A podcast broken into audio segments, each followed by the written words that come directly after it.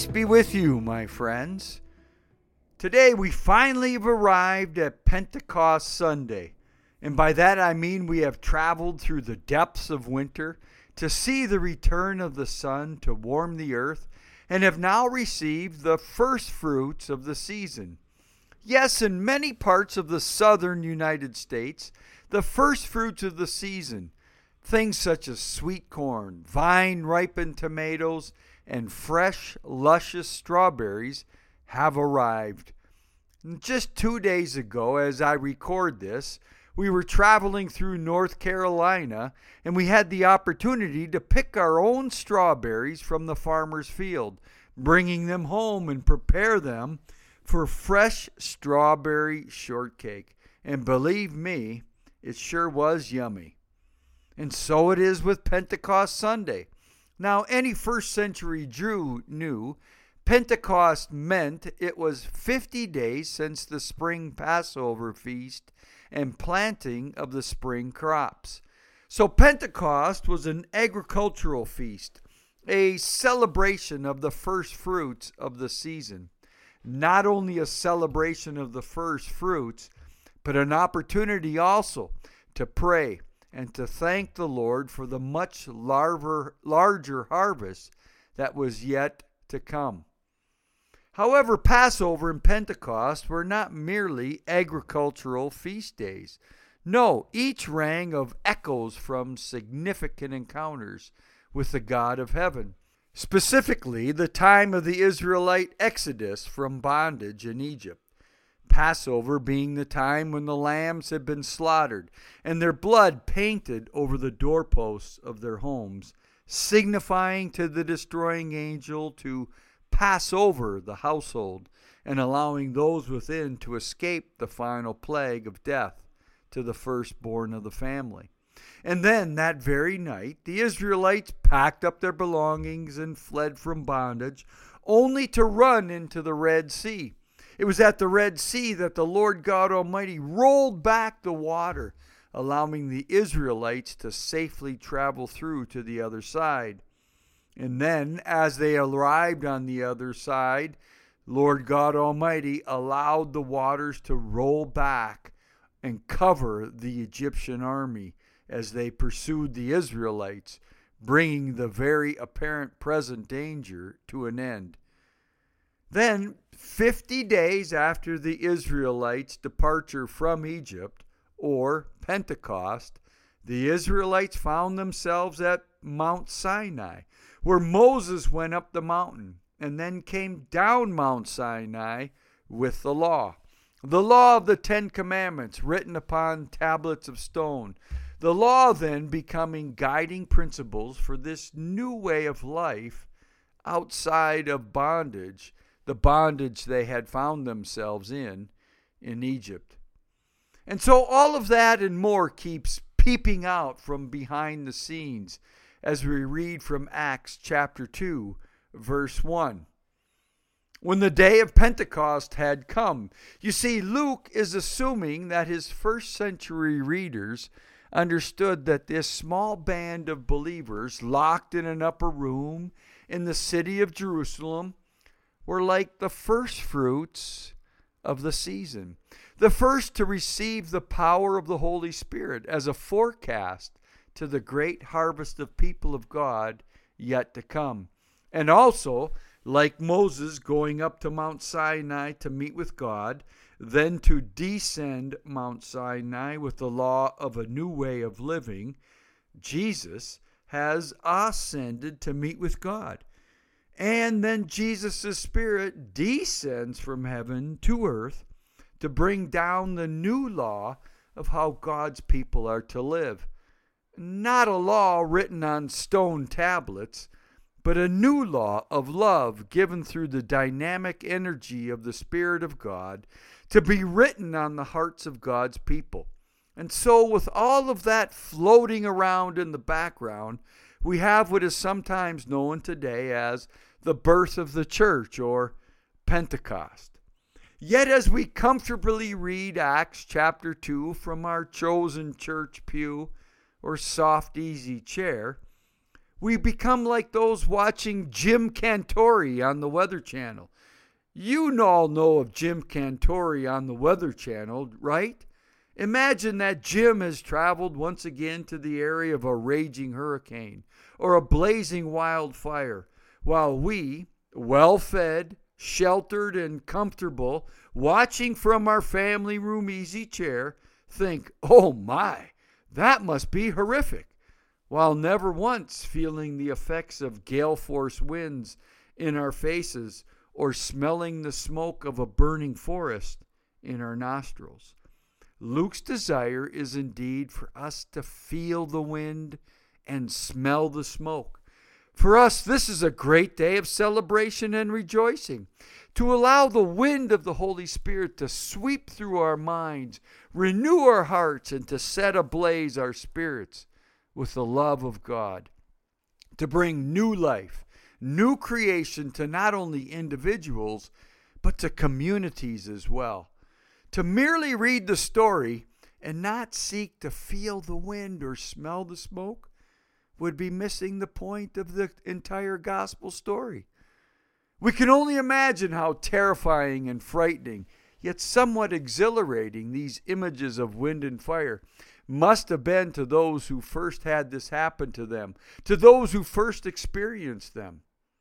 And yet I can only imagine how to some of you, how terrifying and frightening, yet to some very exhilarating, how this would be if it were to happen to you or to us as a community right here in our own little gathering in, in Palmer, Alaska. Many of us would be scared to death if, in fact, a great wind came rushing down Alaska Street, bringing with it all the inhabitants of Vagabond Blues Coffee Shop and then that wind resting here in our midst, where we were to find what looked like small blazing fires of the Spirit of the living God resting upon our heads. And then each of us speaking in a foreign tongue, and those from the coffee shop thinking that we in the Episcopal Church had dipped into our sacramental wine just a bit too much and way too early.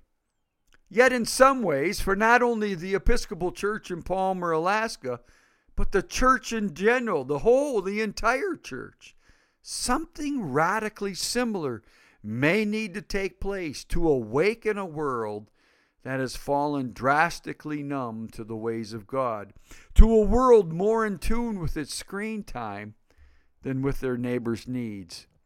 Yet, as we read further on in the book of Acts, we see the Spirit of the living God working quietly, patiently, behind the scenes to bring about great change, great renewal in the lives of many in Jerusalem, Judea, and Samaria, even to the ends of the earth.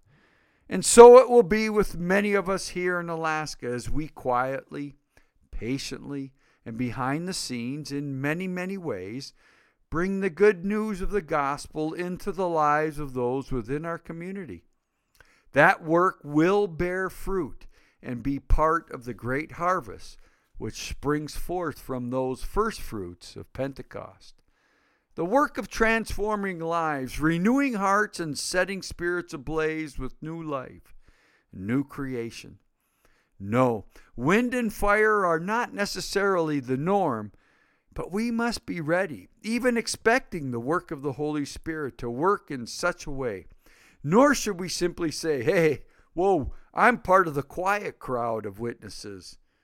God will utilize both methods of bringing His Word into the world. Our position is to be ready for God to employ either or maybe both methods. It is important also that we notice that this wind and this fire comes to us not from anything we have done or started, but it comes to us from heaven.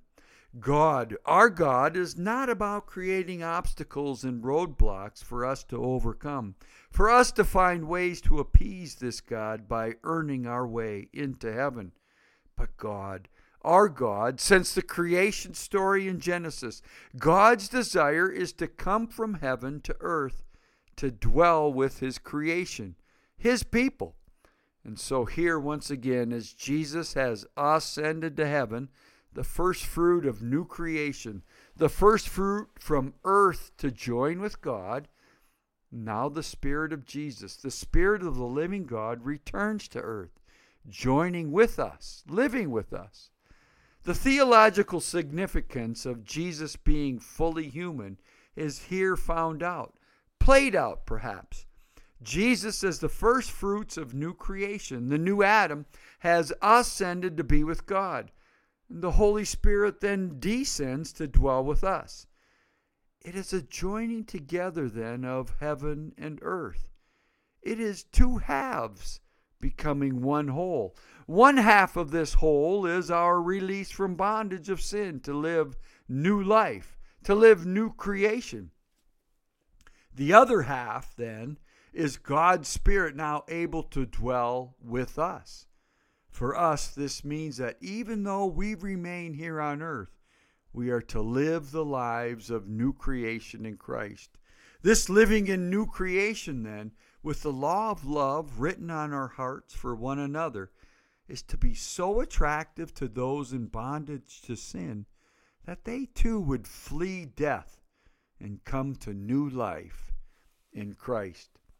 The first gift of the Holy Spirit, then, of speaking in a language which was understood by all, is merely the first gift launching a fleet of gifts into the church.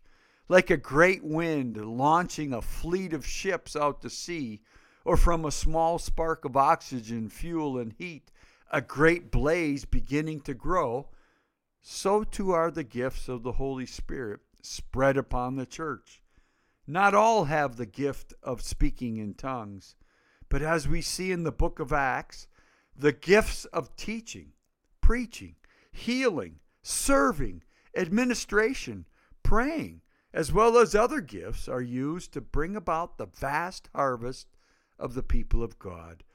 And none of us should be in any way jealous or envious of someone else's gift, nor should we be prideful in our own unique giftedness. Each of us should rejoice in each other's gifts and skills. It takes all of us to grow the church.